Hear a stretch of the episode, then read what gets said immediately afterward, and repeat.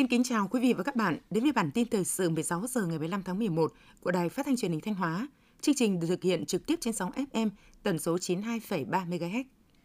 Sáng 15 tháng 11, đồng chí Nguyễn Ngọc Tiến, Ủy viên Ban Thường vụ, Trưởng ban Nội chính tỉnh ủy, đã dự ngày hội đại đoàn kết toàn dân tộc cùng cán bộ và nhân dân bản Hán, xã Hiền Trung, Quan Hóa.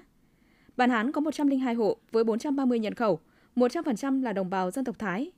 Hưởng ứng các phong trào thi đua yêu nước, bà con đã đoàn kết, phát huy đức tính cần cù, sáng tạo trong lao động sản xuất, khai thác tiềm năng thế mạnh, khắc phục mọi khó khăn, nỗ lực vươn lên, xây dựng bản ngày càng phát triển.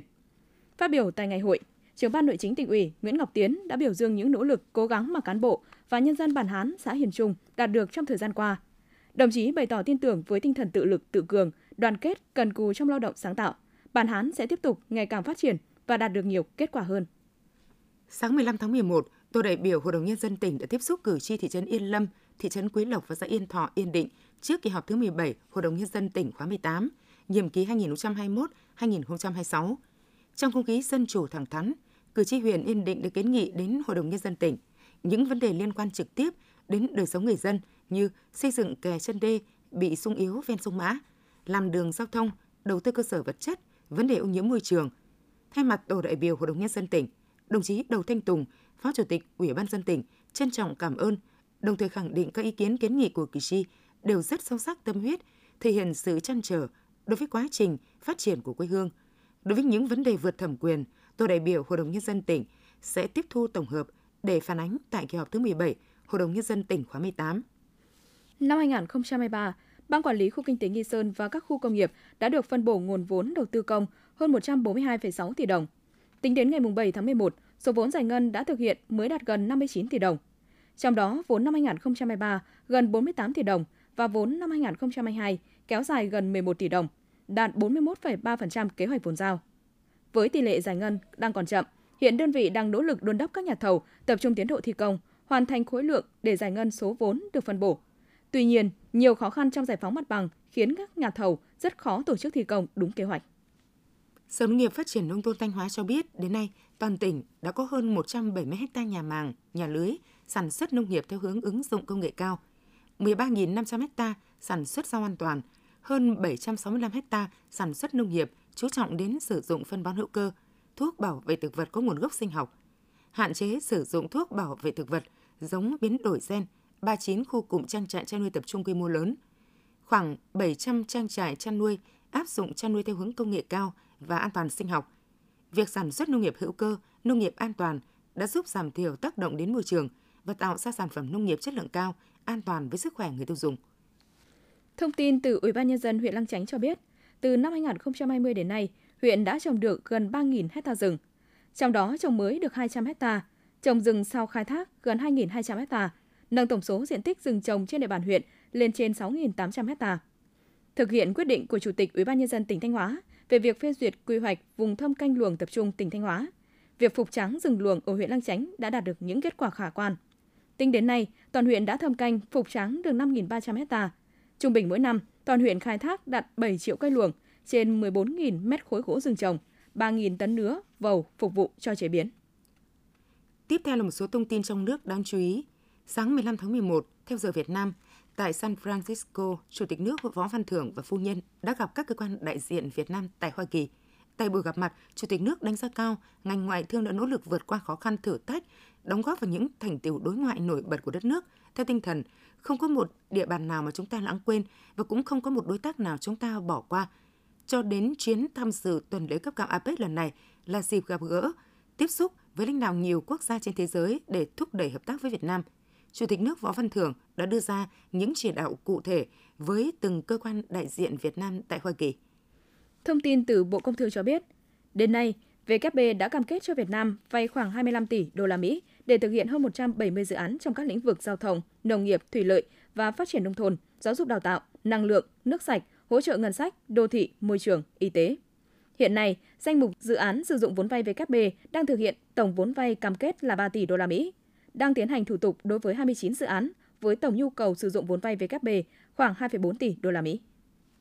Theo Tổng cục Hải quan, tháng 10 vừa qua tiếp tục là sự khởi sắc đáng ghi nhận khi đây là tháng thứ tư liên tiếp kể từ tháng 7, kim ngạch xuất khẩu của Việt Nam đạt mốc từ 30 tỷ đô la Mỹ trở lên. Như vậy, sau nửa đầu năm nhiều ảm đạm những kết quả tích cực gần đây giúp hoạt động xuất khẩu đang thu hẹp dần sự sụt giảm so với năm 2022, không chỉ rút ngắn đà suy giảm so với cùng kỳ năm ngoái. Những tín hiệu khởi sắc gần đây giúp chúng ta kỳ vọng hoạt động xuất khẩu năm 2023 về đích ở con số hơn 350 tỷ đô la Mỹ. Trong khuôn khổ chuyến thăm cấp nhà nước tới Việt Nam của Tổng thống Mông Cổ, ngày 2 tháng 11 năm 2023, Tổng cục trưởng Tổng cục Thú y Mông Cổ, trưởng cơ quan thú y của Mông Cổ đã đến và làm việc tại Cục Thú y, đồng thời đã thống nhất và chính thức ký các mẫu giấy chứng nhận kiểm dịch xuất khẩu. Cụ thể, mẫu giấy chứng nhận kiểm dịch xuất khẩu của các sản phẩm động vật bao gồm thịt da cầm tươi đã chế biến, trứng và sản phẩm trứng da cầm từ Việt Nam và Mông Cổ. Đây là kết quả của sự nỗ lực sau hơn 7 năm đàm phán theo đúng quy định, thông lệ quốc tế, cũng như thực hiện chỉ đạo của lãnh đạo Bộ Nông nghiệp và Phát triển Nông thôn trên tinh thần hợp tác tốt đẹp giữa Việt Nam và Mông Cổ.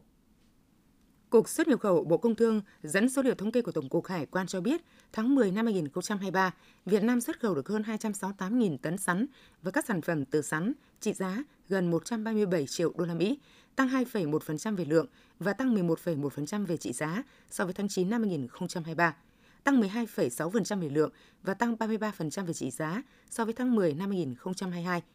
Trong 10 tháng năm 2023, mặc dù lượng sắn xuất khẩu giảm, nhưng xuất khẩu sắn và các sản phẩm từ sắn sang một số thị trường vẫn tăng trưởng tốt cả về lượng và trị giá so với cùng kỳ năm 2022 như thị trường Đài Loan, Malaysia, Nhật Bản. Bộ Giao thông Vận tải vừa trình chính phủ dự thảo nghị định sửa đổi một số quy định thi hành luật đường sắt.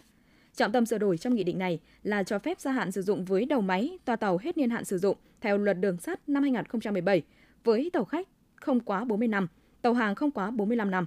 Nếu được chính phủ thông qua, ngành đường sắt có thể tiếp tục sử dụng thêm hơn 1.700 đầu máy và toa tàu đang tạm thời hết niên hạn sử dụng. Việc gia hạn này để hỗ trợ đường sắt lúc khó khăn, tránh lãng phí trong thời gian thực hiện các cam kết của Việt Nam về giảm phát thải. Các doanh nghiệp kinh doanh vàng trong nước sáng nay 15 tháng 11 đồng loạt điều chỉnh tăng giá vàng theo xu hướng của giá vàng thế giới. Thời điểm 9 giờ 25, công ty vàng bạc đá quý Sài Gòn niêm yết giá vàng SJC tại thị trường Hà Nội ở mức 69,6 đến 70,42 triệu đồng một lượng mua vào bán ra, tăng 50.000 đồng một lượng cả ở chiều mua và bán so với chốt phiên hôm qua. Tương tự, công ty Bảo Tín Minh Châu cũng điều chỉnh tăng giá vàng miếng SJC 80.000 đồng một lượng chiều mua vào và 20.000 đồng một lượng chiều bán ra, lên 69,7 đến 70,4 triệu đồng một lượng mua vào bán ra. Phó Thủ tướng Trần Hồng Hà chủ trì phiên họp Hội đồng Quốc gia Giáo dục và Phát triển Nhân lực để thảo luận các đề xuất của Bộ Giáo dục và Đào tạo về phương án tổ chức thi và xét tốt nghiệp trung học phổ thông từ năm 2025. Theo Phó Thủ tướng, mục tiêu số 1 của kỳ thi tốt nghiệp trung học phổ thông là đánh giá được chất lượng đào tạo bậc phổ thông. Do đó, đề nghị Bộ Giáo dục và Đào tạo tập trung đầu tư cho ngân hàng đề thi chuẩn hóa cho tất cả địa phương, vùng miền, xây dựng tiêu chí đánh giá phù hợp với lộ trình thực hiện và mục tiêu đổi mới giáo dục phổ thông. Theo thống kê đến nay, Việt Nam ghi nhận 56 trường hợp mắc bệnh đậu mùa khỉ tại 7 tỉnh, thành phố. Đặc biệt, từ đầu tháng 7 đến nay, nước ta liên tục ghi nhận các ca bệnh xuất hiện. Mầm bệnh đậu mùa khỉ đã và đang xâm nhập trong cộng đồng. Bộ Y tế dự báo trong thời gian tới, nhiều khả năng Việt Nam sẽ tiếp tục ghi nhận các trường hợp bệnh mới. Do đó, người dân chủ động các biện pháp phòng ngừa như rửa tay thường xuyên, không tiếp xúc với các ca nghi ngờ bệnh. Khi có dấu hiệu mắc bệnh cần sớm đến các cơ sở y tế để thăm khám đã xác định được nhóm nghi phạm tấn công 12 ngư dân Kiên Giang bằng bom xăng và súng tự chế. Quá trình điều tra, bước đầu cơ quan chức năng xác định nguyên nhân xảy ra vụ tấn công bằng bom xăng và súng tự chế là do tranh chấp ngư trường. Nghi phạm cầm đầu là thuyền trưởng của một tàu cá.